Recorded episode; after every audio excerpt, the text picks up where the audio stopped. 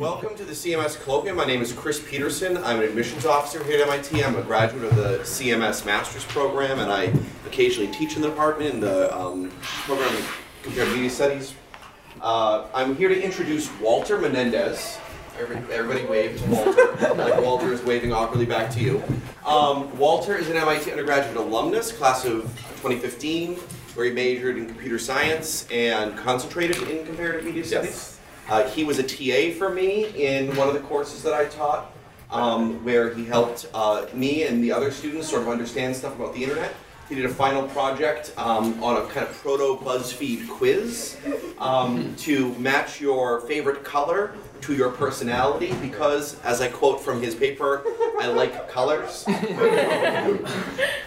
Um, that wasn't the best undergrad. when Walter was here, he lived in MacGregor uh, and was a member of the First Generation College Project, which was really great. Uh, and now he lives in New York, and when he's not building infrastructure for BuzzFeed, he's doing CrossFit, uh, keeping actual bodegas in business, and wearing literally all black, literally all of the time. So without that, uh, take it away, Walter. Hi everyone.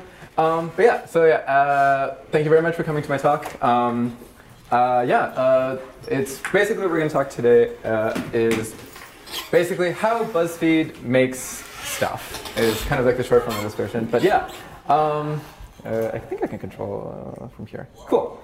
Yeah. So one of these did it. Hang on. Hang on. There you go.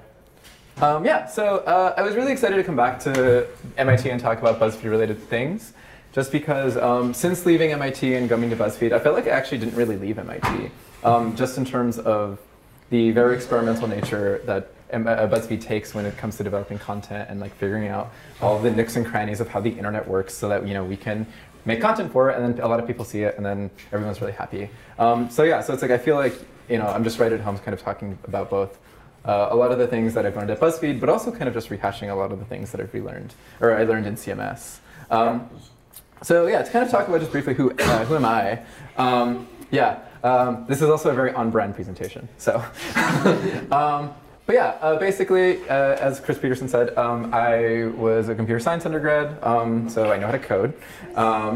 Um, and, but I also hung out a lot in the CMS department and the MIT Media Lab, specifically within fluid interfaces and the Laboratory for Social Machines. when I was in fluid interfaces, I worked uh, on LuminAR, the augmented reality uh, platform, and when I was in the Laboratory for Social Machines, I did uh, my senior undergraduate advanced project on microtrend detection. So basically, there's this town in Spain that runs the city through Twitter, and the the professor I was working for at the time was obsessed with trying to figure out like trending topics within like this like 3,000 person town in Spain. So that's what I was working on then. Um, so all of my kind of like research at MIT kind of inspired me to pursue similar things in industry. So when I went to go do internships, uh, I first worked at Tumblr, where I was working on their trending tag infrastructure. Um, so that was kind of my first foray into like data science and data engineering work out in the real world, as they say. Um, and then I went to Mongo to go kind of just learn about like really how to handle big data. Uh, um, and there I was kind of working on their cloud monitoring infrastructure. So that had less to do with like social media, but more just like big data, like what even is it?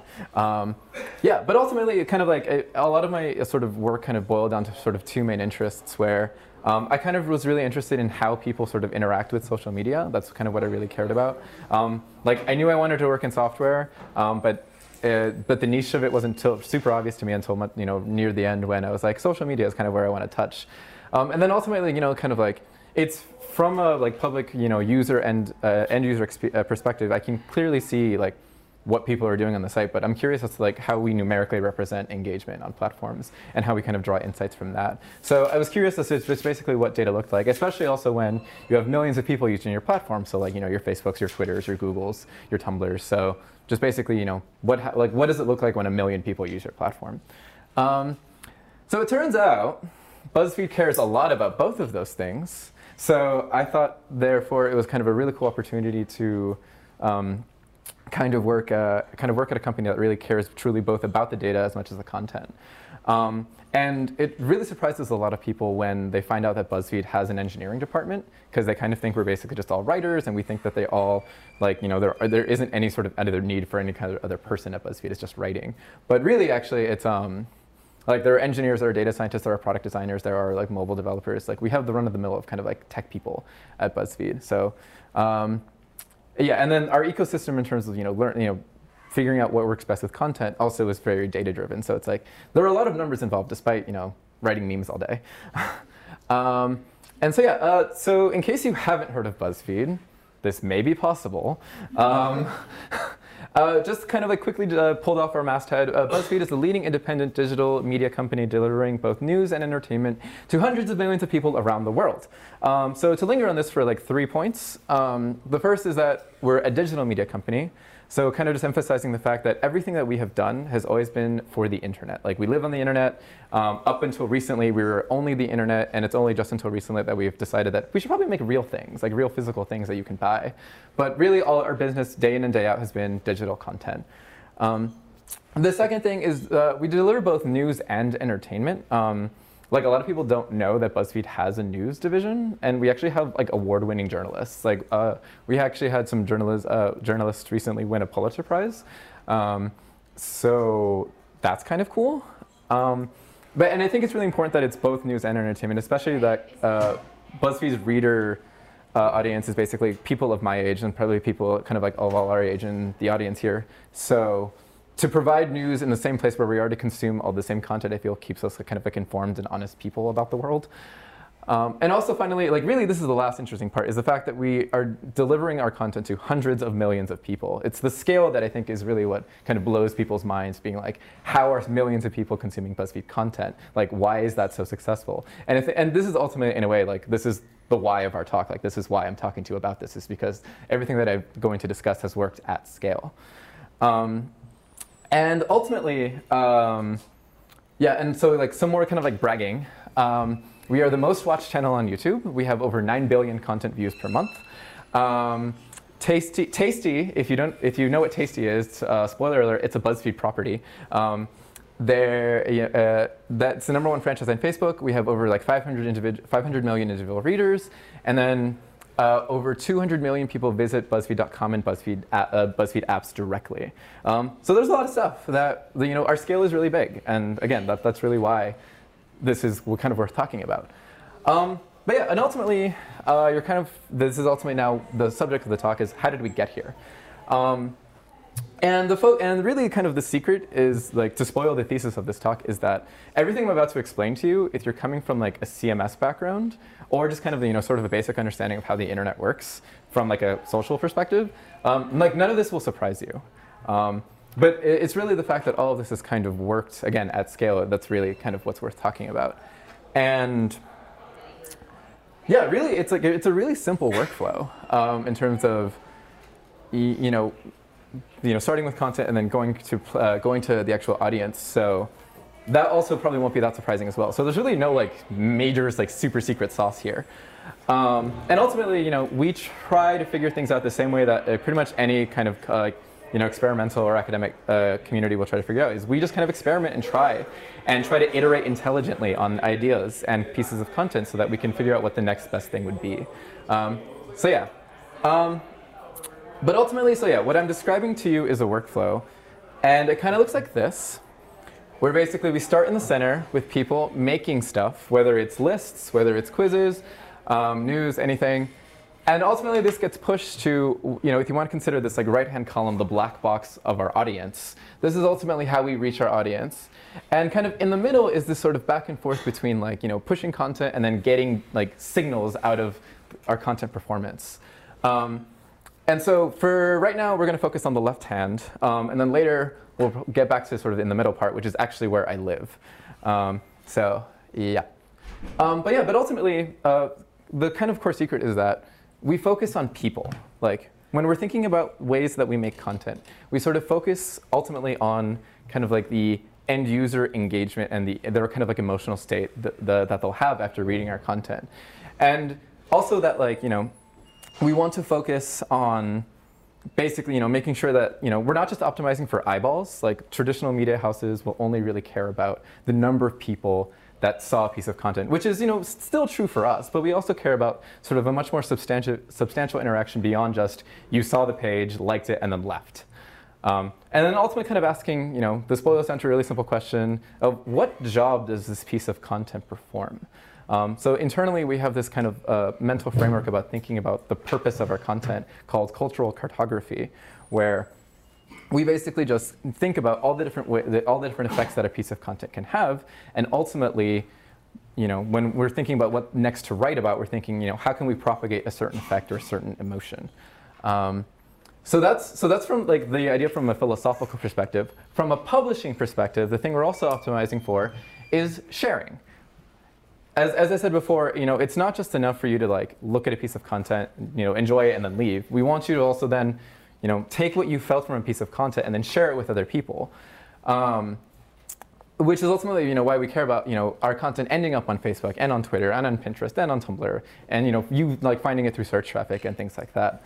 Um, it, it's to the point where internally we actually have a, like a mathematical formula that weighs how much traffic your post got from like just like Facebook, Twitter, Tumblr, et cetera, versus how much it got on BuzzFeed, and it weights you know, traffic from those other platforms more than like BuzzFeed traffic. So clearly, like we always want to think about, you know, getting, you know, making sure that our traffic is getting to the farthest reach of people as possible.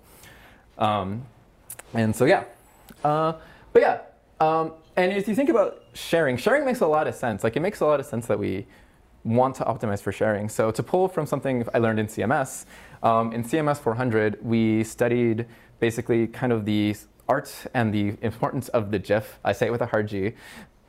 Sorry.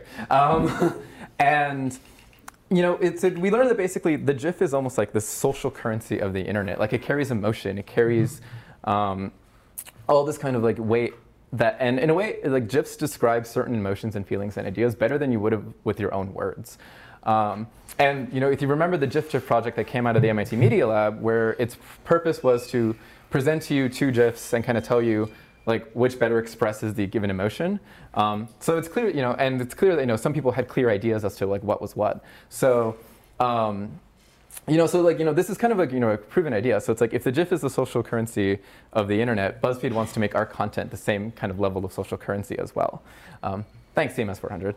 Um, but yeah, it starts with brainstorming, right? Also, when we're thinking about pieces of content. So like, yeah, like, so just kind of understanding about what people want to see content about. Animals. People like cute animals. Music. People love to discuss music. Our sex content goes viral all the time. Fandoms. Nothing is, it's really cool to see basically nerdy people get very annoyed at something because they're going to talk about it and they're going to tell their other fellow nerd friends. So annoying fandoms is the quickest way to do that. Um, Instagram trends. People love seeing, you know, just aggregations of things going on on Instagram. Celebrities. People love keeping up. You know, there's a reason the Kardashians have a multi-million dollar empire, you know? Um, and then ultimately, you know, quizzes. Um, but yeah, but basically, you know, the, the moral of the story here is that when we try to hit an audience, we're trying to hit an audience that we know is going to have a very adverse reaction, whether it's positive or negative. Um, and in a way, this requires us to sort of really understand our audience to that degree, to almost like anticipate what reaction they're going to have. Um, kind of like after the fact, what's happened is, you know, with all the different ways that we have, you know, made all this different content, our verticals have kind of come kind of after the fact, where it's like, these are all the different ways that we like, you know, these are all the different things that we wrote about content. If we group them together after the fact, these are more or less the categories that kind of come up with. Uh, yes? Do you discriminate between people who share photos and people who share GIFs? Do you tag that with Yeah, yeah, we do. Is that revealing or revealing? Um, in a way, yeah, because um, it's more from like a like a publishing logistical perspective because, for example, if they're on a like a device that doesn't handle loading GIFs well, um, then we may not want to you know serve it to that specific audience on a specific platform. Whereas like uh, for example, Tumblr embeds tend to be very heavy on our site, which the, but they tend to usually be sort of image based. So when you know, so if we're seeing that everyone's using, you know, viewing Tumblr content only on like BuzzFeed.com, like that's a signal to us as well that we interpret. Uh, that's like we should only maybe make Tumblr content for desktop, so things like that. Um, But yeah. Uh, so a note about our verticals. These aren't our verticals kind of like in the old school media sense. They're more so about, um, as I kind of said, being like, we wrote a lot of content and this is how we kind of grouped it together after we wrote it like, you know, a year ago. Um, and um, kind of a really notable example of a group that always tends to do really well is content about the 90s. Um, so I found this like really, what I thought was this really eloquent Tumblr post that kind of described why this is. And it more or less just kind of says that basically if you're a 90s kid, you saw so much technology like like come into the world, but then also be shut down at the same time. That it basically, and so much of this happened within the short period, that it makes it kind of seem like you know the 90s was really far away when really like the 90s were pretty much half of your entire adult existence. So um, yeah, so it's like it seems really far away, but it really wasn't. Um, and to this point, right, like this is like a really kind of like on point and nuanced definition of why this kind of con- that this demographic feels this way. And this is ultimately the kind of understanding that we have to develop for pretty much every single one of our like you know different communities that potentially would read our content. This is kind of like it's this detail that we have to think about. Um, and this is a, a, level of detail that I have experience in thanks to CMS 634, uh, designing mobile interactions, where we were basically prototyping like a mobile device all semester. Um, and one of the first things we did there was uh, basically coming up with like mock personas for the kind of person who would use our content. And we really had to sort of, again, like nail down their use cases, their daily behaviors, their, like the, the problems that ultimately are being solved by our end user using our product, right? It's the same thing when it comes to thinking of, of a piece of content. We need, we want to sort of make sure that, you know, we're basically, they're going to interact it in the, with the way that we think they will. Um, and so, yeah, and then ultimately kind of, you know, from, you know, if, you, you're thinking about this again in experiment, we're basically, you know, taking a gamble. We're kind of sort of declaring that this is how we think our audience is going to react if we write the content this way. Um, and then sort of saying, so that's kind of what we mean by controlling sentiment is that we think that, the, you know, that's the effect that they're going to have. And as a result of that effect, they're going to actually then share it and sort of say, um, like someone else needs to see this and like see how I feel kind of thing. Um, but yeah, so here's kind of an internal example of just all the different, like this is just a visualization of all the different ways that we've categorized all the different effects that our content has. So you can kind of see like, you know, it goes from funny being like, oh, things that make you laugh, things that make you smile, to like things that annoy you, like, you know, there's a, like a WTF section, there's like a, you need this, I need this kind of thing. And yeah, it really, it, like we, these are kind of like very specific like functions that our content runs. Um, but yeah, but it's like we also think it's like they're kind of sort of again very very specific and very succinct to the point where it's like this is ultimately what we want, like this is kind of just how we think about it sort of internally, and then to kind of like collapse that into sort of a much more concise format. Um, so this is a slide from one of Ze Frank's uh, presentations. So Ze Frank is the president of BuzzFeed Motion, or sorry, BuzzFeed Entertainment Group. Um, so he's out in LA. He basically sees a lot of videos, has made a lot of videos, um, but more or less like um, this is kind of what all our kind of categories boil down to. It's like there's an emotional gift, or there's kind of you know some information to be gained by this content, or ultimately you know this content resonates with some aspect of your very multifaceted identity, um, which um, is you know that, that's ultimately why you like that's ultimately why you like BuzzFeed content. It's because it's hitting on all these different pieces that. Um, that are so true to you or so true to other people. Um, the common example that Ze Frank, Frank gives you is that um, if there's a video that helps explain some part of your friend's life that you didn't really fully understand before, like say they have some condition and we wrote a post about it, um, like ultimately, like you know, now you kind of potentially have a deeper understanding as to you know what they feel if we kind of illustrate it for you in very you know kind of explicit detail. Um, and to that effect, an example post uh, that came out recently. So this was published, I want to say, like about last week. Um, it's a video called "Times My Doctor Didn't Listen to My Pain."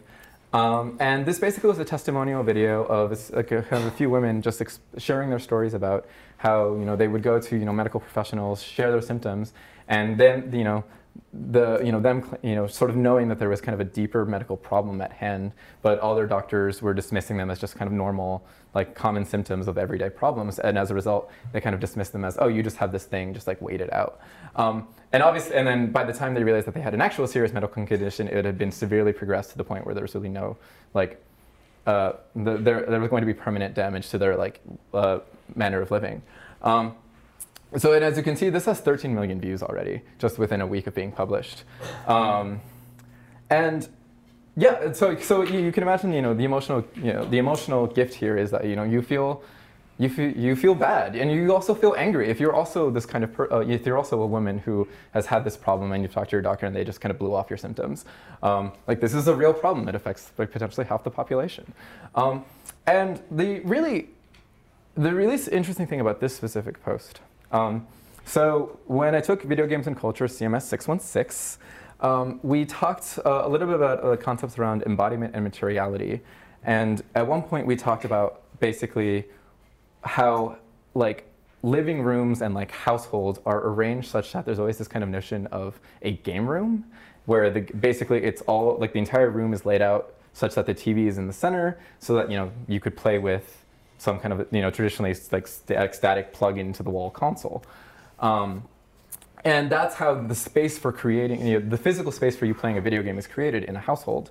Um, so digitally, you know, if you read the comments of this post, you will basically see tons of other women, you know, sharing their stories in the same manner that the people do in the testimonial video, um, where they're like, "Oh, this, this the same thing happened to me. Like I told my doctor my symptoms, he didn't care."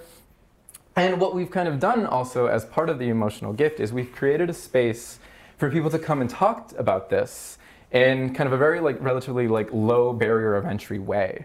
Um, and, and that's kind of I think also like a really cool thing about BuzzFeed's uh, kind of BuzzFeed's effect is that we give people the space to kind of talk about things that you know they really wouldn't really think to talk about kind of like otherwise. Um, but you know, there's obviously something different to be said about when it's happening online with a bunch of people sharing kind of the same story, and they don't necessarily you don't necessarily know these people, but you know like you're all feeling the same way. And that is truly again like that humanistic connection that we were worried about back you know on that slide when we were saying what job does this do, and this ultimately brought people together to kind of share their story to be like no, they're not alone. Um, and so yeah, and the reason this is different is you know something like say like Reddit for example, like Reddit also kind of has that like ad hoc kind of community where you know you join your subreddit, you are able to kind of talk about whatever specific niche your subreddit is about. But you know you have to join the re- you have to join the the subreddit, and potentially you only really wanted to consume like one or two pieces of content within that subreddit. Um, whereas for this kind of content, like this is probably on a platform you already use. Um, like you don't really have to, you know, sign in potentially to really see this. Like if this was posted on Twitter, you could see it the same way there, um, and you don't need to be signed in to necessarily see it. So like in a way that's kind of you know if you're trying to think about sort of like a like almost an access perspective like this is a there's less kind of like gates around accessing this content so you can join the conversation regard and, and on multiple platforms as well. Yeah uh, cool. So speaking of um, another thing that buzzfeed does a lot of is we um, published to kind of what we call distributed platforms. And what I mean by distributed platform is basically anywhere that's not BuzzFeed.com or BuzzFeed the app. Um, so for example, we have the BuzzFeed Twitter page. So the BuzzFeed Twitter page is effectively just us tweeting articles. That's really all it is. Um, the cool thing is that occasionally there's also a time when we will also just kind of publish a tweet that's just kind of commenting, like a one-off tweet that's almost like a live commentary tweet. Like, so for example, an example I remember a lot is when Frank Ocean started streaming his new album on online. Y'all remember that? Yeah? Yeah? No? Never mind. Um, but when he started doing that, um, uh, like, we literally just tweeted, it looks like but Frank Ocean is tweeting something or streaming something. And then all of a sudden, like, that individual tweet got, like, a lot of likes and hearts and whatever Twitter calls it now these days. And, um, like that drove a lot of people to his site and then when we wrote a write-up that drove people right back to our site so they could see our write-up about frank ocean so that's kind of really cool you know and again that was just us simply tweeting so it's like for us when we use huh? i was just i see you've got six almost six million followers but yeah. on just under 3000 likes that seems yeah. really extreme discrepancy is that does that say yeah. something about the level of engagement or, i'm sorry to interrupt yeah yeah um because really the secret here is like we don't really care about the tweet. We care about the fact that they saw the post in the tweet. Uh, the likes are from the BuzzFeed account, not Oh yeah, also that. okay, sorry. yeah, Okay, got but um, yeah. Oh yeah, forget about that. Good, thank, thank you. Um, but yeah, so it's like, th- and this also basically lets us extend our editorial voice to other platforms, right? Like if you don't use Facebook, um, like Facebook is our biggest source of traffic, but if you don't use it, you will never see our content. So it makes sense that we try to publish our content in as many different places as possible so that, again, we maximize the likelihood of you actually seeing it. Um, uh, another kind of flavor is, you know, our Instagram pages, right? Instagram is a very image-centric platform, um, but then you think about, hmm, doesn't BuzzFeed only make text posts, like, at least on BuzzFeed.com? And while this is true, this has kind of sort of made us think, what other forms can a post take? Like, can we potentially, you know, like, if we write a text post, but if we sort of make like almost like an avatar for our post, um, this lets us distribute it on this uh, platform that we otherwise wouldn't have been able to really like distribute content on other than through like screenshots, which potentially might have not been the most native experience. And that's really the other thing is that you know we're trying to sort of see how we can write about BuzzFeed and write in our BuzzFeed voice, but in a way that's also native to the platform that you're actually consuming the content on. Um, and finally, one of my personal favorites, weirdbuzzfeed.tumblr.com. Um, we write some weird stuff every now and then, like some like really weird stuff, and it ends up here, and it's great. Um, and um, I, I just really like it because for a lot of our like you know less mainstream content, like there's still a place for it on BuzzFeed. There's still an audience for it, and Tumblr loves it. So you know there, there's that. um, but yes, but here's just kind of an example. So like to the left is kind of just us basically simply posting like a meme. um, like this is you know it's just a gif from the Addams family where it's you know she's just like really excited about it, right? Um, and like if you think about it, like there are a lot of meme pages on Facebook, right? Where it's literally just like a page that's just sharing an image that's a meme, and you laugh at it, and then you like share it to someone. That's that you know because you know, if we do the same thing, that lets us mimic that behavior and kind of also boost that network as well. Um, same with Instagram, where we you know we can post memes on Instagram, and people seem to really like it there as well. Uh, so yeah, and also like this has like led to a really interesting kind of post where sometimes we'll just post a series of memes like in a photo set now that Instagram allows that. Um, which was that was really cool because then we could say like here's a bunch of memes that are kind of all interrelated and then you just kind of sit there cycling through an Instagram post from BuzzFeed. Um, I kind of really like it. Um, another really famous example is BuzzFeed Comics. You probably have seen a lot of these. Um, so from the right is from Adam Ellis. He's a really great uh, kind of um, yeah uh, comic writer. But yeah, just kind of thinking about you know you know not everything on not everything that we post to our distributed platforms needs to be an original post on BuzzFeed. So in a way, this almost like divorces that requirement and lets us be sort of very versatile as to what our content looks like when we're putting it on a on a separate platform. So yeah, like here's a comic. Like there's no other like place for like there's no other form of this comic anywhere um, other than really like sort of the Instagram. So that's kind of so this is kind of like you know versatility from a like publishing standpoint. Um, so yeah, a kind of so to linger on the kind of a, a, slightly more famous example. So you've probably heard of the watermelon explosion. That was really cool. Um, so the way this started is there was a producer out in LA who basically took Ze Frank's office and filled it with goats. They thought this would be funny, um, which it was, and uh, they basically were just kind of waiting to see uh, when he would walk in, what, what his reaction would be.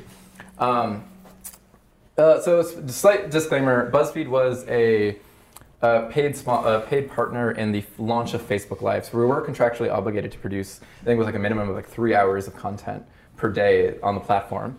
Um, so you know, in a way, this is also you know us filling us filling the requirement, but it was also us kind of experimenting. Like, what is Facebook Live? like good for? Like what can we kind of glean from this platform? And so unexpectedly, this had about like 90,000 concurrent viewers when it was live, um, which we didn't quite expect. Um, and then a really interesting effect was when the second Ze Frank walked in, uh, like there was a burst of comments being like, you know, enjoying his reaction, and then that number dropped to like basically a couple hundred. Like, you know, immediately, basically as soon as Ze Frank walked in and like reacted, people had got what they wanted and then they left. So that was interesting. Um, and so when we really think about this, um, so what is Facebook Live? Facebook Live is, you know, basically is you know live video streaming to Facebook. Um, so in a way, it's almost like the closest thing to like live TV that we have directly on Facebook. That's not actually a live TV broadcast, right? Um, and you know, from we know from like live TV is that the kind of the excitement about live TV is that you don't know what's going to happen. Um, and so the interesting here, the interesting thing here is that we kind of did know what was going to happen. We just didn't know when it was going to happen. And so that kind of slight nuance on what was, you know, on kind of basically like, you know, the format kind of sort of forces us to really kind of think about like, you know, we don't know when that's going to happen. And that's something that we control. Well, what if we basically delay that moment? We delay that moment of gratification, hence the watermelon. Um, so in a way, this is kind of almost like us maximizing the anticipation around the watermelon. So the actual idea, so the idea is that a watermelon will burst under enough tension from enough rubber bands around its diameter. Um, so this and like we had shown uh, like we had showcased that idea off in like a really old post like for like an old video forever ago. Um, but the difference here is that we were doing it live and we didn't actually know how many rubber bands it was going to take. Um, and so we basically had two employees just in the middle of our cafeteria just start putting rubber bands on a watermelon. It was cool. Um, and yeah, this had over 800,000 people looking at it at once live on Facebook. And then it had several million offline views after the fact. Um, and so this, so this was, so this really showcases our ability to kind of just iterate on that idea. Like it started with something as simple as, hmm, people seem to like waiting for like a really like moment of gratification. Let's prolong that and control that ourselves. And so yeah, so you know, us iterating on it, and also again, this is working on a completely distributed platform. Like we didn't advertise this on BuzzFeed.com. This was only on Facebook, so you had to be uh, in a way on Facebook to to kind of experience it. Um, so yeah, so that's really the beauty of distributed platforms. Um, and fun fact, um, if you consider all of way, like all of kind of like our ecosystem around distributed platforms, when you think of engagements, when you think of views, when you think of just everything around that, that accounts for over 50% of our traffic when you include that against BuzzFeed.com and BuzzFeed the app. So in a way, so in our early days, we used to care about people trying to get to BuzzFeed.com directly, but now there's really no need to when it's like our distributed network is much more active and engaged than other platforms. Yes. Uh, how does that impact kind of the business end of the publishing? Yeah, I mean, it basically means that we now have to include distributed platforms as part of ad packages, and you know, Facebook, like advertisers will come to us and say, hey, we want an ad on Facebook, but it's written by you.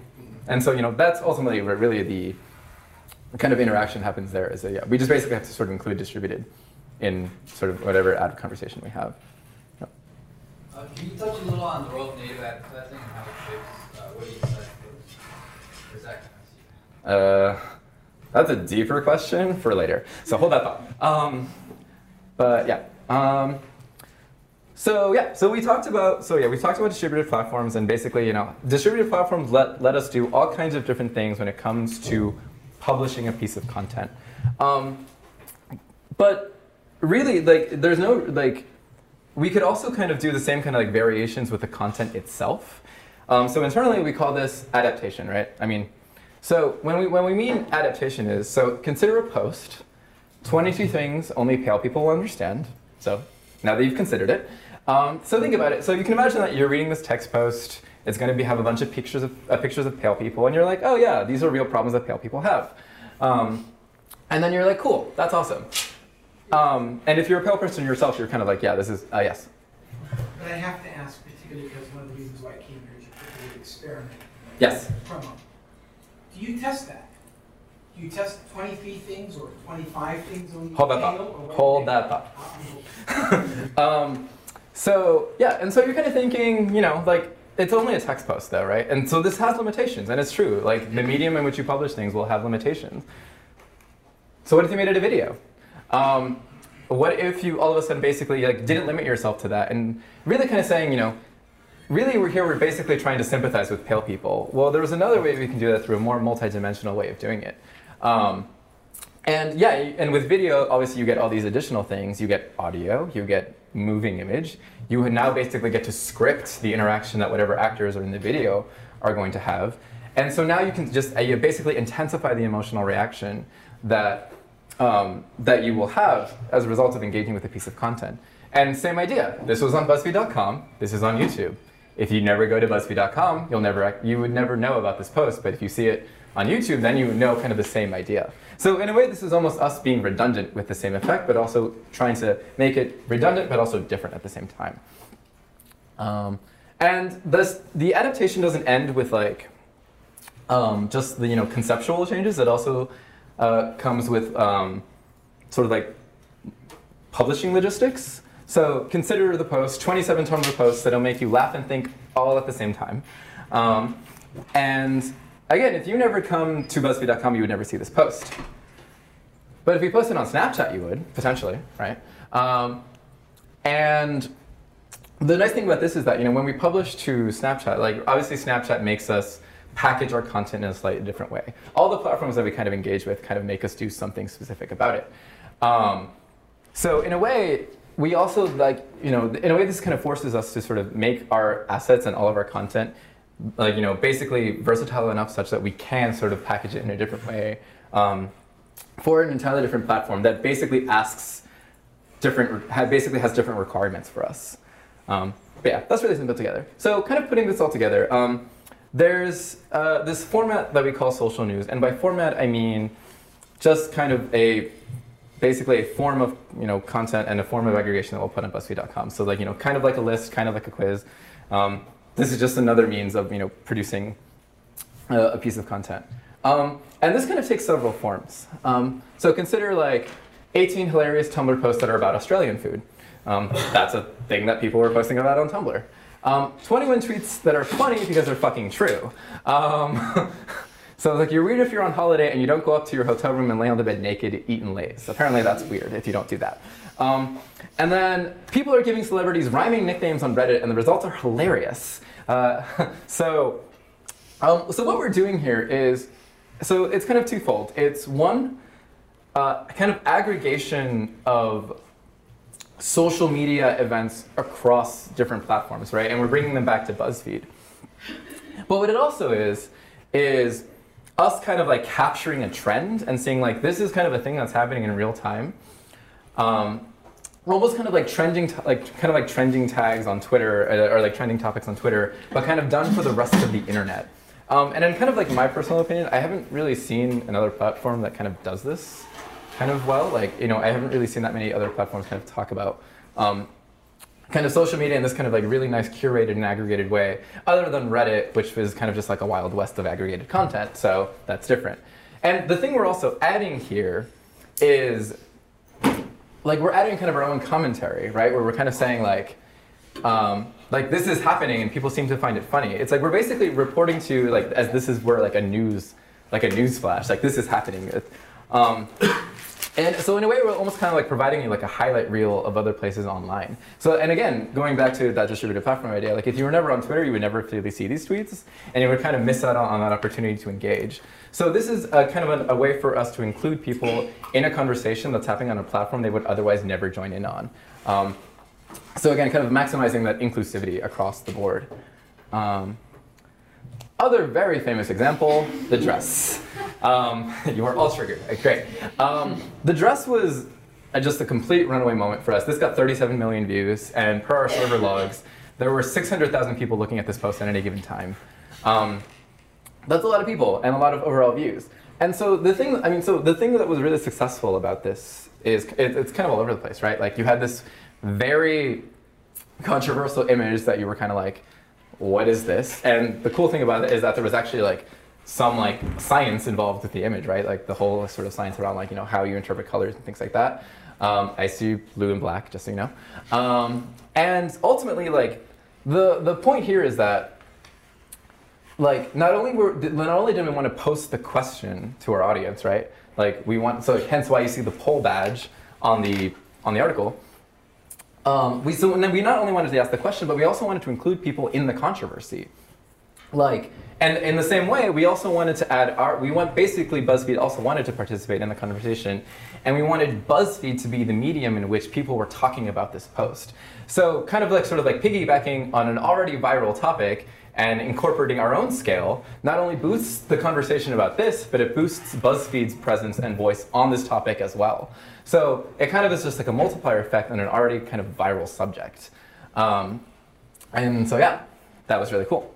Can I ask you a question? Yeah. Are you like contemporaneously modifying the content based on like where people are clicking and, and like using like, um, like NLP to like take comments and figure out what would be most relevant to like who's relevant? Um, yes and no. Um, so to spoil the answer to his question over here, um, like we do A/B, yeah, we do A/B test like content length, Yeah. but obviously there's also like journalistic integrity that kind of plays into the, the to the matter. So it's like for certain things, like we don't necessarily take like individual items out. Like we don't censor ourselves like that. Um, but yeah, like we do play with variants, and at the end we'll kind of like publish the final variant, if that makes sense. Yeah. Um, So cool. So this entire time we've been kind of talking about the left box and the right hand column. Um, and so kind of now for me, this is an opportunity for me to like switch hats and talk about the middle. So as I said at the beginning, the middle is actually where I sit. Like my title is data infrastructure engineer. So whenever you see data coming out of a box, that's that's me. Hi. Um, so yeah, so this is going to be a brief foray into computer science and engineering. If yeah, I kind of have to talk about this because this is like my job. Um, so it starts with impression collection. Um, when we collect an impression from a piece of content, we obviously want to know as much metadata about you visiting this piece of content as possible. So that includes the timestamp, that includes like what URL you were visiting, that includes what device you were on, that includes the IP you came from. Uh, all of our content when we publish to distributed platforms is set up such that we know on page landing where you came from. So if you came from Facebook, if you came from Twitter, if you came from uh, Tumblr, like we know that. Um, and then, yeah, and so like ultimately, like this is basically as far like like this is how we control the granularity of our analytics is that we define it basically in this impression collection event. Um, and so yeah, when we kind of just collect a bunch of things, we also then mimic this with us kind of lining up with like, oh, when did we publish this? Like when did when are we publishing other things so that we kind of know how to sort of like set distinguish you know traffic streams and things like that. Um, this collection also includes uh, when we collect impressions from third-party platforms, so Google Analytics, Facebook's, Facebook's impression API, Twitter's impression API. Um, fun fact, when we get data from Snapchat, they give us a CSV. That's kind of unfortunate. Um, but yeah, we throw that in here as well. So it really starts with kind of basically building a really robust collection pipeline. Um, so from an engineering standpoint, like without your fire hose, you basically don't have data. And this is ultimately, like uh, I said there was no secret sauce really in, in the BuzzFeed world, but if you want to consider data the secret sauce, like, that'd be a pretty solid bet. Um, and so once we have this data flowing into our systems, we can do all kinds of things with it. Um, I hate to do this, but you're, you're doing impression management from Facebook. Other things. Do you tag that? Is there a difference, a qualitative or measurable difference in the signal you pull from a Facebook impression or a Facebook audience yes. impression than something? Okay, that's yeah. And this is both from like, like us looking at comments also, but then also like the way that Facebook physically defines an impression is different. Right. So like for us, we care about did we receive that collection event or not. Facebook, for example, they define a view on Facebook for a video as three seconds. So like Facebook says, oh, this has a ton of views, but then we're like, well, how many views did it actually get? Right? Like, you know, so we need to do that almost like reconciliate our analytics versus what they're telling us, That's right? right, okay. So, yeah. Um, and you own reconciliation. yes. And there may be a fight between you and Of the course, advertiser yeah. or something. And also then Facebook will just tell us that they're giving us wrong data and then we have to disambiguate it ourselves. So there's also that debugging pain. Um, but yeah, so once we have this Firehose set up, we can do all kinds of things with it. Um, so there's the real-time kind of analysis that we do. So that's kind of like this section right here where we put it into Cassandra, which is a database optimized for like heavy write. Um, and then we also then put things kind of offline into, hi Terrence, into sort of this big database where then data scientists, analysts, product people can then query it at ad hoc, whatever they want to do with it. Um, and that's just it sitting inside of uh, Amazon's uh, Redshift. And then from there, we also then you know, set up our business intelligence layer on it, and then we can also set up email reporting. Um, when data scientists wants to do like more complex calculations or like really simple calculations over like gigabytes and gigabytes of data, then potentially they'll use like something like Apache Spark for a MapReduce job, um, and things like that. We also have like within our kind of analytics ecosystem, we also have a lot of Slack bots that you can kind of configure based on you know when your post has reached a certain threshold, when your post has reached a certain goal. Um, this also is kind of part of our ecosystem that also tells us like when we think a post is a great candidate for translation, um, which is kind of a big thing. Uh, we haven't talked about trans, uh, translation, but that is a thing that we do consider. Um, but yeah, and this is mainly just to kind of tell you like these are the tools we're using. So for my like CS people in the audience, like this is what we're using. Um, if you like these things, we're hiring. I should say. Um, so but yeah, but yeah, here's an example. Um, so this is kind of some of the real-time stuff I'm talking about where, um, you know, we, we, our editors want to know the second they can what, how a post is doing. So we'll basically distinguish between real, you know, uh, the kind of seed traffic, where seed traffic is BuzzFeed tra traffic that's going to BuzzFeed.com and BuzzFeed the app, versus viral traffic, which is again those distributed platforms that we've been talking about. Um, this post in particular is a news one, and news is actually heavier on seed than viral fun fact. Um, and so yeah, so we can kind of are able to see just basically in real time like what the traffic like accumulation is like. Um, same with like traffic breakdown, like where are people coming from? Our editors also want to know that as soon as they can. Um, and yeah, so it's like we have some kind of like some known platforms, right? Hence why like Twitter, email, Facebook, and Google. Turns out every now and then we'll get a post that has a lot of email traffic, and we always get very confused by it because we're like, okay, um, all right.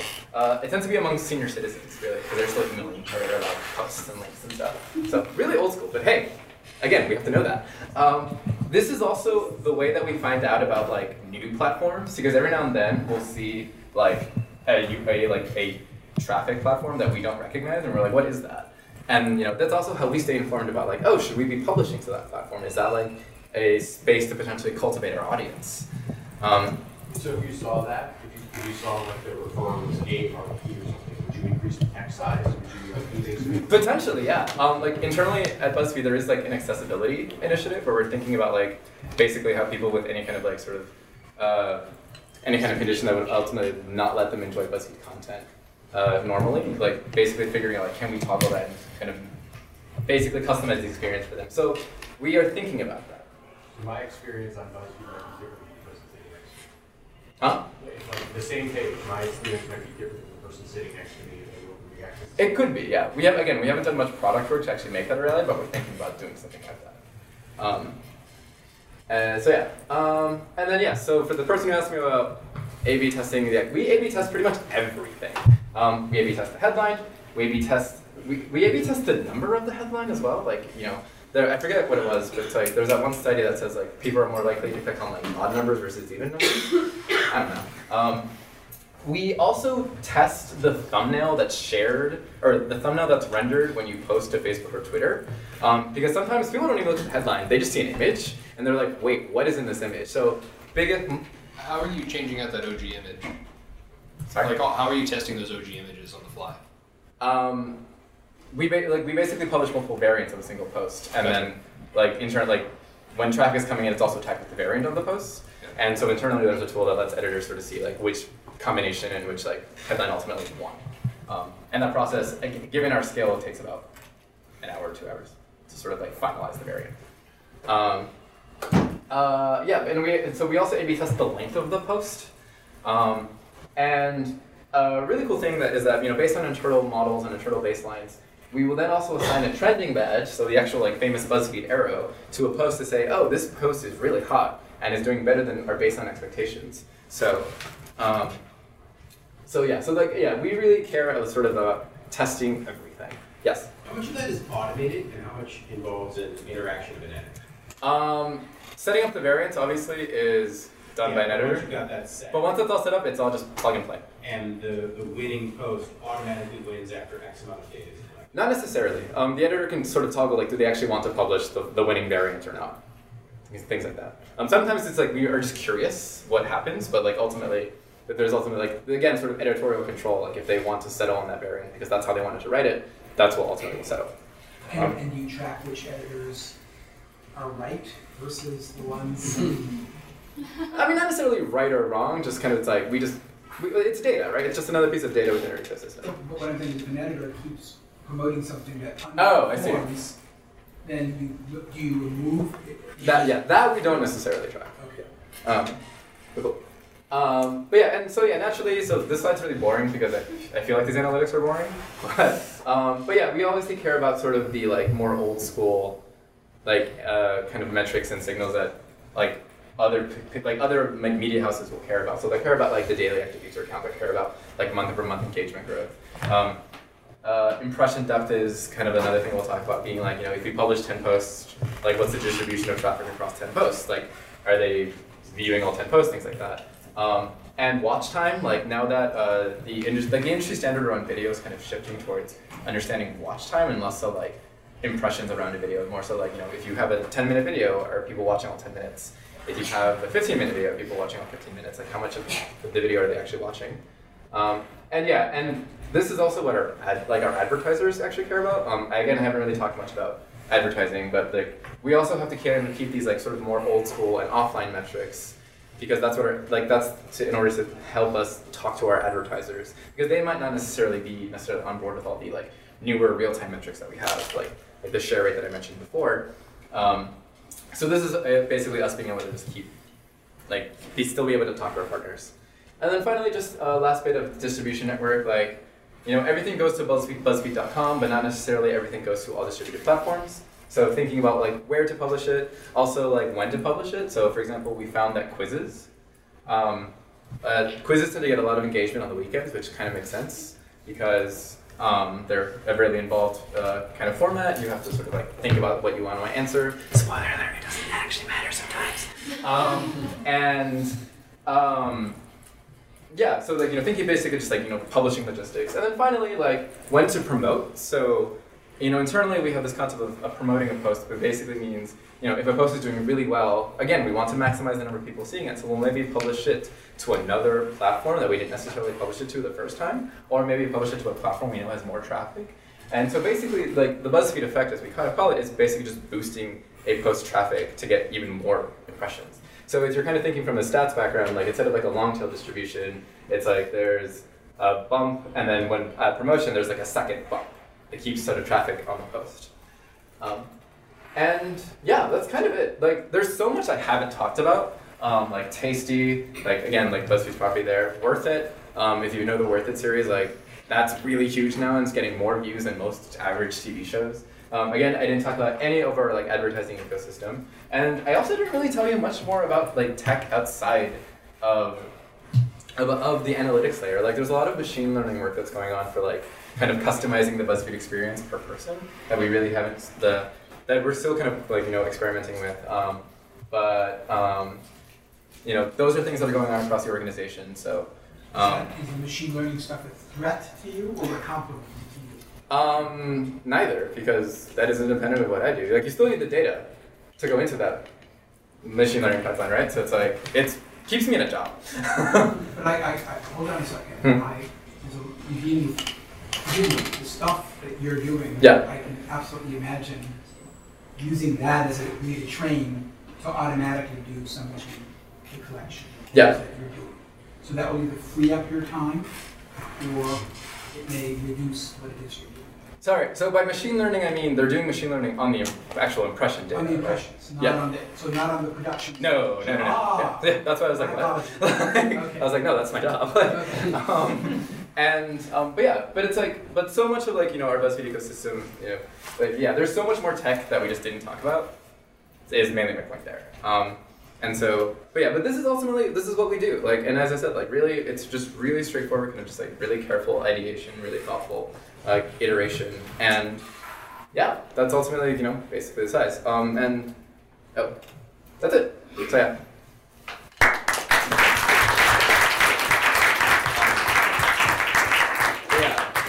I saw your hand also. What's up? Yeah, so I'm curious, you mentioned the sort of idea of participation Mm-hmm. with your content and wanting to see sort of key basic data you're keeping an eye on. Mhm. I'm curious how, when it comes to participation, my own experiences on YouTube comment threads, Oh, yeah, those are the garbage fires, like Yeah. how how does BuzzFeed tackle curation and moderation when it comes to how participation happens on all of these different platforms? Yeah, so we really haven't. Is I guess kind of the answer there. Um, internally, there was a mini kind of like hack week project that um, someone did to potentially like try to extrapolate the important ones. Um, it didn't really get very far, um, and like what we kind of just learned from trying to manage that is that it's just there's really no one good way to approach it. It's like you either moderate everything, and therefore you need to basically pay someone to approve comments day in and day out, which is a miserable job, and you would never want to do that. Or it's you like let anything go, and basically you know only sort of ban people kind of after the fact, right? So like we don't really have a good answer to that, and we like otherwise we just, like we just kind of you know just do our best to like cherry pick what we know is good and what we know is bad, and just look at that. So when it comes to cherry picking or sort of reacting and banning after the fact, have you found interesting sort of responses? Like, does removing a comment on a YouTube thread or something, how does that affect the dialogue? Like, what happens when that happens?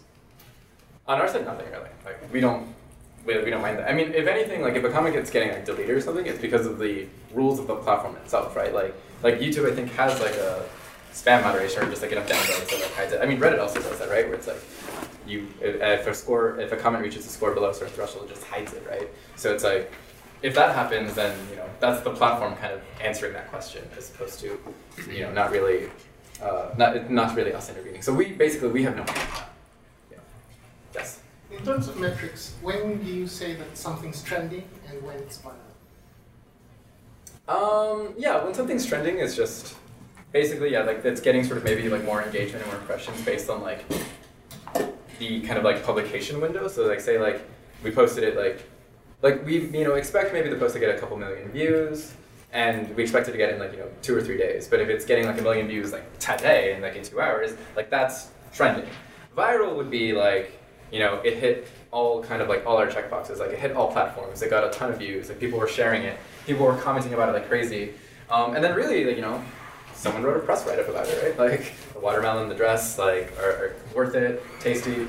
That you know, in a way, is being like you know that has truly been a viral success to the point where it's like other people are talking about it. Do you have any magic numbers or rule of thumbs for that? Um, not that I can share. yeah. Uh, yes. Uh, yeah. Yeah. you- I thought you. Um, I wonder if you could talk a little bit about, I know you mentioned um, particularly aggregate posts. Yes. And I wonder if you could talk a bit about the ethics of attribution, especially coming from websites like Reddit, where, Yeah. you know, I've seen some websites repost content from, for example, advice subreddits where Mhm. people are posting in comments. And um, I wonder if you could talk a bit about how BuzzFeed deals internally with that. Yeah, so it's like whenever we grab something from somewhere else, we cite where we got it from. So kind of just you know doing our due diligence to say like you know this is where we got it. Um, usually our audience at this point is good enough to sort of tell us that if something is like clearly like ripped off, like they'll immediately tell us like hey BuzzFeed like like they'll, they'll like be like you know that's like someone else's property. Like, that's my thing. As you know, we'll try to like do our due diligence to sort of like amend the situation. Um, it's to the point where people email like, product support being like hey like this is really bad. You should fix this and things like that. And so.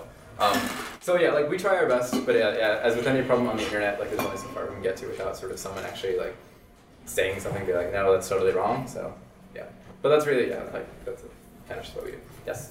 Uh, you mentioned with the dress post that Yes. you were directing people specifically to BuzzFeed to take part in the poll there. But you could theoretically do that on a bunch of different platforms. Mhm. So I was wondering how you guys decide what platforms you want to engagement doing things like or. Yeah, I mean, it's kind of like, you know, we just draw from like past learnings. And again, we kind of like, you know, take those like niche communities, like take, kind of like take the subject matter, take the platform and see like based on the history of that combination, like what it's done. So it's like, you know, for something like, uh, you know, Twitter tends to be really good at polls, right? Because Twitter has this fe- feature natively. So, you know, when, once Twitter implemented that, we saw a lot of like engagement with polls, like just natively within Twitter that we then converted into a post. Um, and things like that. And also that, you know, we in a way started combining results, right? So it's like, you know, based on the results of the Twitter poll and based on the results of the BuzzFeed.com poll, we combine the results and be like, this is the overall like, poll result. So yeah, so yeah, just kind of like you know looking at the like, just the combination of like you know, is that a good thing to do? Is that a smart move? Um, so yeah, just yeah, just looking at past results. Yes. How often are you guys like uh, recycling content? I guess. Mean, you said like there was the you know, 27 things about pale people, and you Yeah. just made that a video. Was that like you know two days apart? Was that six months apart? Where you were trying to you know Yeah. cover pale people again? Um, yeah, I mean, it's at the discretion of the, edit- uh, of the editorial team at that point. Like, for example, we do a lot of content about periods.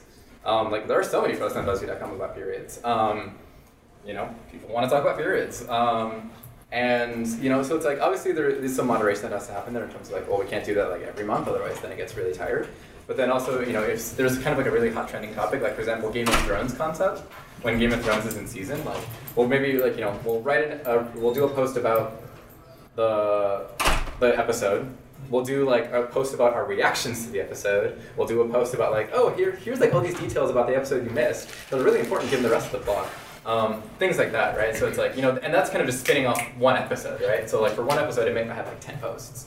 Um, so it really depends on the subject matter. Um, and but yeah, it's like we'll try to obviously you know keep some metric of like, yeah, like we wrote about this very recently. We shouldn't do that again. Yeah, and it, it also depends on you know if the producer's you know been here a while, so it's like it's also on institutional memory. So it's like if the producer that made like a really you know good post about like dogs has left the company, and then like maybe a producer comes along, you know, a few years later and it's like, oh, I want to do that again. Um, so yeah, there might be years in between kind of us recycling, but yeah, but yeah. So, so to answer your question, you know, it it varies. Yeah, it, it varies with everything. Yes. So I want to go back to part of your, your impression management. Yes. So let's say a new Apple phone comes out Mhm. and there's a new API Mhm. that gives you finer granularity just to connect with the larger typeface kind of thing, Mhm. where you can see how people play with the screen to see something larger or play it again or just inter engage more Mhm. with that. Yeah. How big of a deal is that for you? And you put a team on it to say, okay, this is the kind of behavior from an Apple group.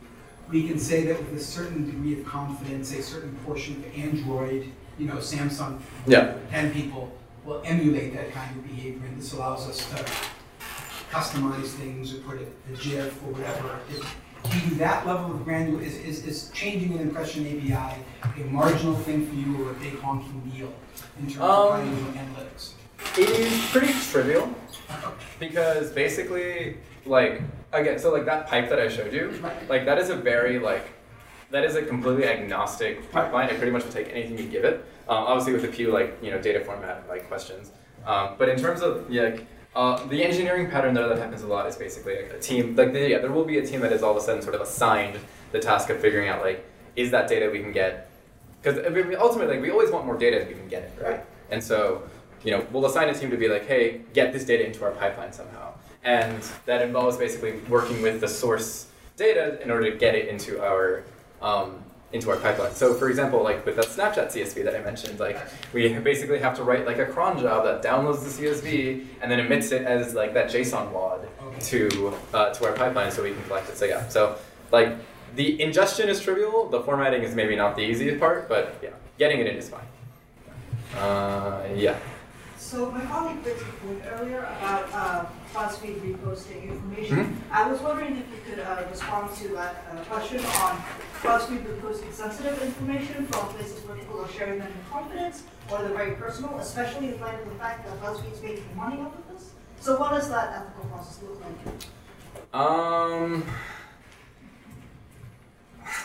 that one might be quite outside of my ability to comment on it. Um, I mean, I know that editorial, like you know, editorial and sales, like you know, sort of used to run themselves like church and state. Like they wanted to kind of divorce sort of the two processes so that edit can sort of run creatively and independent, you know, creatively independently from it, like sales. But at the same time, sales would be paying attention to what.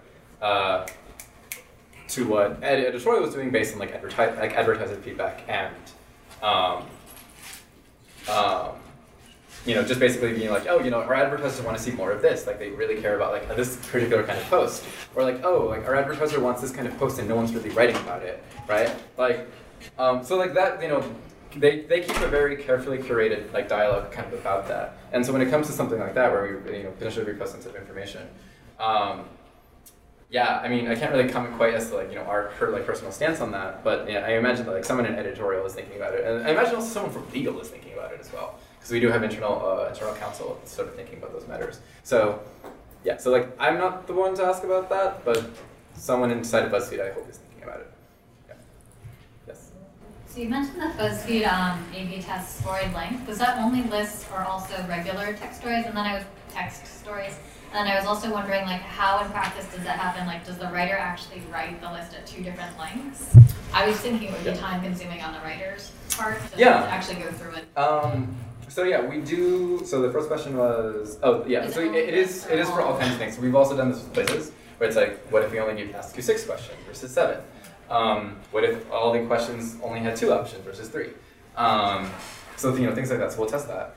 Um, and then in terms of yeah, like they actually will write They write the longer one. the then the longer one. yours. Yeah. But potentially, what what really happens is it's like the longer one, or the shorter one is actually just the longer one minus the last two sections like that, right? Like if, if something like you know again like 21 tweets that you find funny, like you know you could easily imagine just strike the last two, strike the first one, strike three and four. So we try to keep it malleable for the editors so it's not making it too time consuming. Uh, yeah.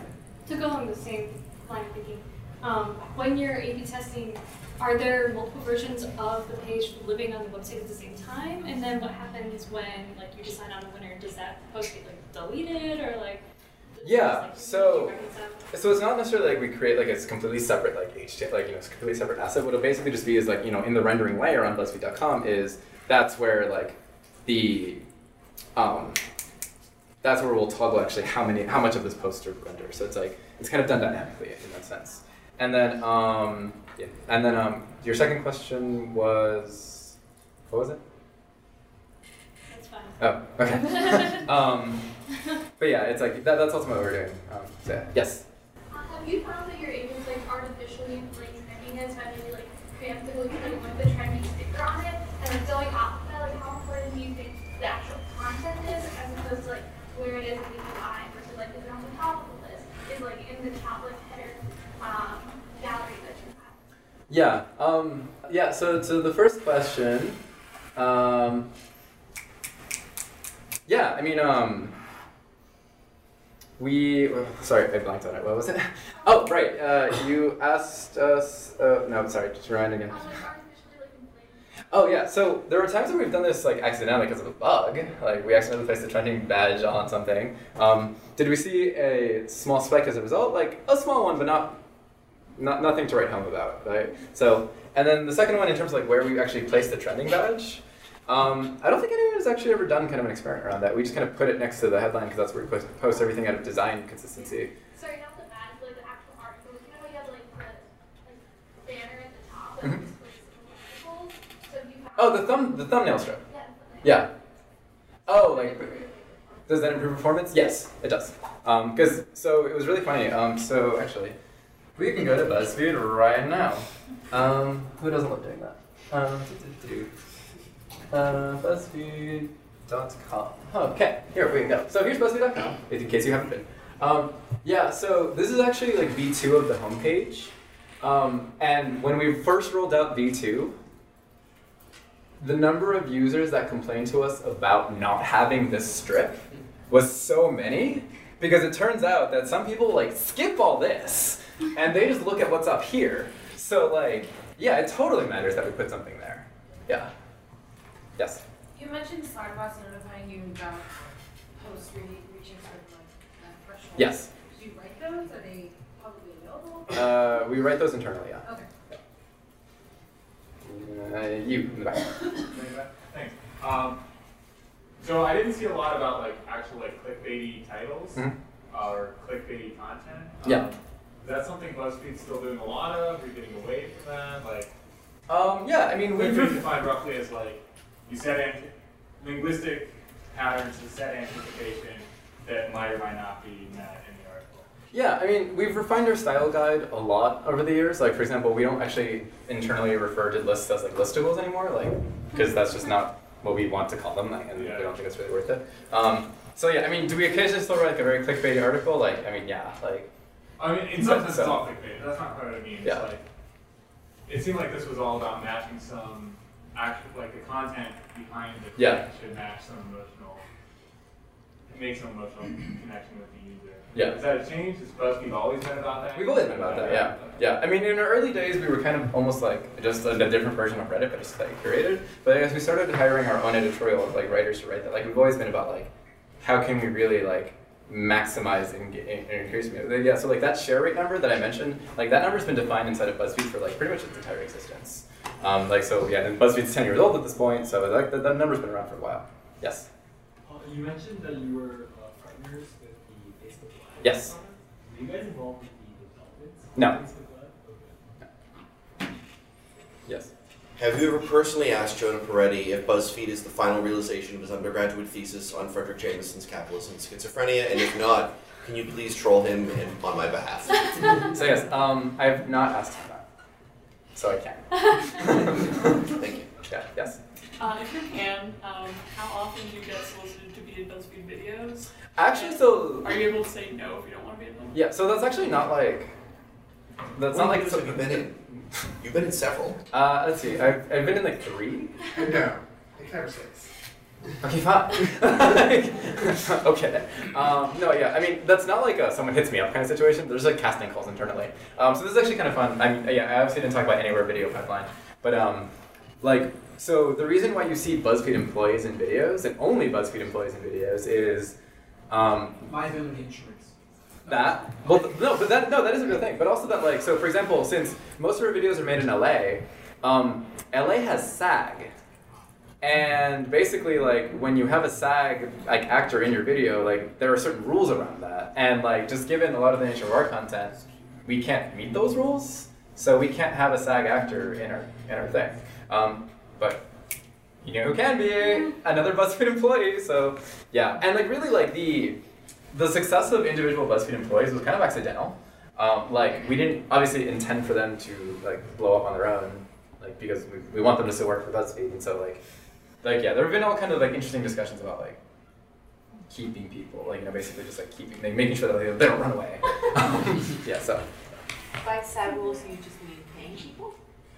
Yeah, but there, I thought that there was also like some like issues about like crediting them, like and like probably like you know, doing like a like a credit reel at the end of the video, which we don't do usually.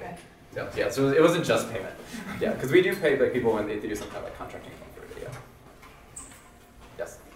So I, I'm working on an assumption which may be incorrect, so please correct me if that's Yes. wrong. I get the sense your cultural cartography informed that first sort of strip of lol, what the fuck, uh, you know, MVD, all No. that jazz. Um, this this has been there pretty much since like 08, 09, and cultural cartography has only like been a recent thing for the last like two or like actually the last year. So. And how do you guys build your cultural map?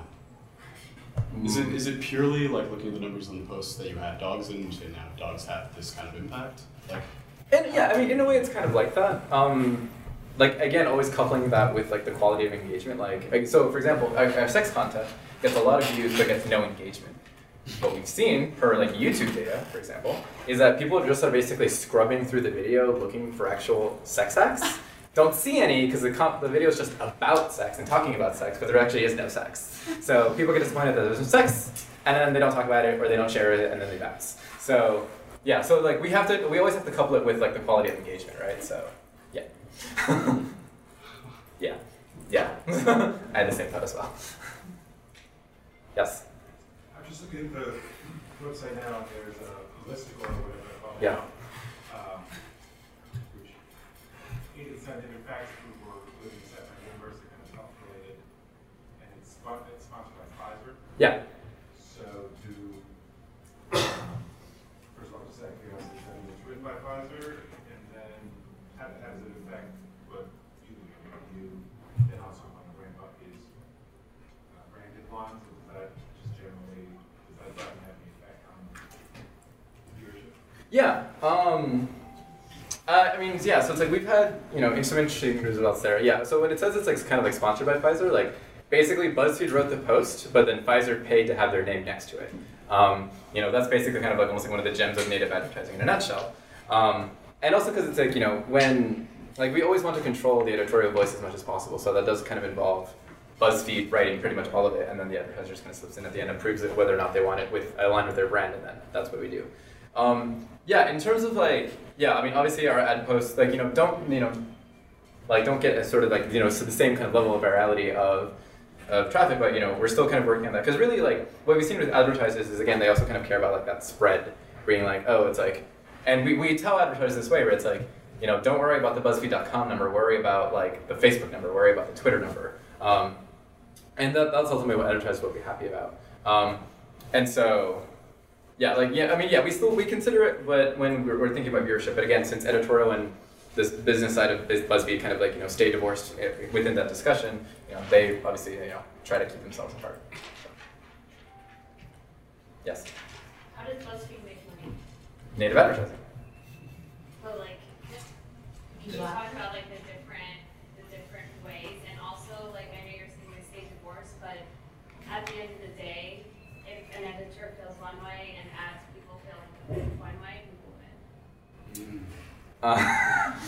Uh, y'all really care about advertising. Um, yeah, I mean, so it's like in terms of like how we package that, like yeah, we basically will, um, we'll tell basically being like you know we'll make you this, we'll write you this post, we'll publish it. Uh, you know, we'll basically offer you like maybe a post, some promo time on distribute on distributed channels. Um, maybe we'll make you also a video. So like we're you know the package includes like basically like a number of pieces of content. Um, and then you know in terms of you know that like editorial versus business construction. I mean yeah it differs every time right because it you know it depends on the subject matter.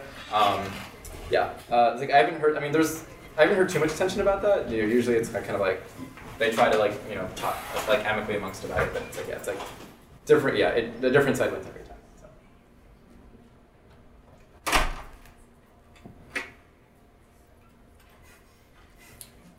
Thanks so much for joining us. Walter. Everybody who Walter a round of applause.